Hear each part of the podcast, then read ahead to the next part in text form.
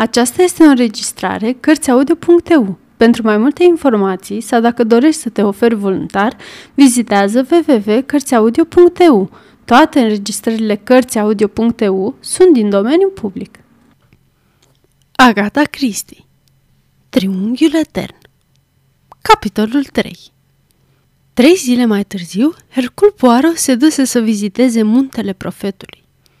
Plimbarea cu mașina a fost uh, plăcută, răcoritoare, purtându-l printre brazii de un verde auriu, șerpuind din ce în ce mai sus, până spre vârf, departe de gâlceava oamenilor și de șorovăiara lor meschină. Mașina se opri la un restaurant. Poirot ieși și și începu plimbarea rătăce prin pădure. Într-un final, ieși într-un loc care părea cu adevărat deasupra întregii lumi. De desubt, marea, un abis de albastru orbitor. În sfârșit, aici avea parte de liniște, de parte de griji deasupra lumii. Punându-și cu grijă haina împăturită pe o buturugă, Hercul Poirot se așeză. Sunt convins că Le Bon Dio știe ce face.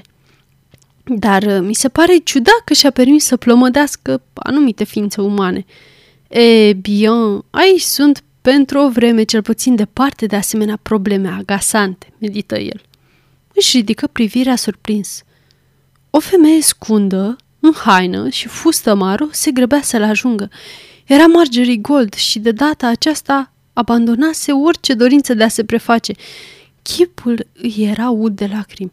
Poirot nu mai putea scăpa. Domnule Poirot, trebuie să mă ajutați. Sunt atât de nefericită și nu știu ce să fac? O, Doamne, ce mă fac? Ce mă fac? Se uită la el cu, cu o expresie buimacă. Degetele îi se încleștară de mâneca hainei lui. Apoi se retrase ușor, ca și cum ceva de pe chipul lui o alarmase. Ce? Ce s-a întâmplat?" ezită ea. Vreți un sfat de la mine, madame? Asta îmi cereți?" Ea se bâlbâi. Da, da. E bine, ăsta e sfatul meu îi vorbi dur, tranșant. Plecați de aici imediat înainte să fie prea târziu. Poftim? Ea se holbă la el. M-ați auzit bine. Părăsiți această insulă. Să părăsim insula? Îl privea fix, stupefiată. Exact asta v-am spus. Dar de ce? De ce? Este sfatul meu pentru dumneavoastră. Asta dacă țineți la viață. Ea icni șocată. O, ce vreți să spuneți? Mă speriați, mă speriați. Da, spuse Poirot asta e și intenția mea. Ea se prăbuși, cu fața în mâini, dar nu pot. El nu vrea să vină, adică Douglas nu vrea să vină, ea nu lasă. Le-a prins mlejele ei, trup și suflet. Nu vrea să asculte nimic din ceea ce s-ar putea spune împotriva ei. E nebun după ea, crede tot ce îi spune ea, că bărbatul acela al ei se poartă rău cu ea, că ea e o biată victimă nevinovată, că nimeni altcineva nu a mai înțeles-o, nici măcar nu se mai gândește că există. Nu contez, nu mai reprezint nimic pentru el.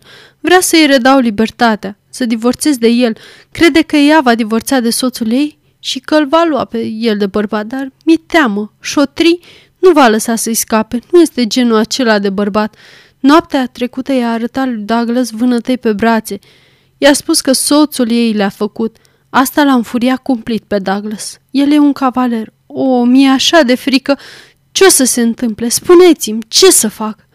Hercul Poirot rămase cu privirea fixată asupra apei, urmărind linia albastră a orizontului până la dealurile de pe continentul Asiei. Apoi spuse, V-am spus ce să faceți. Plecați de pe insulă până nu e prea târziu. Ia scutură din cap. Nu pot, nu pot, numai dacă Douglas... Poirot oftă. Apoi ridică din umeri. Sfârșit.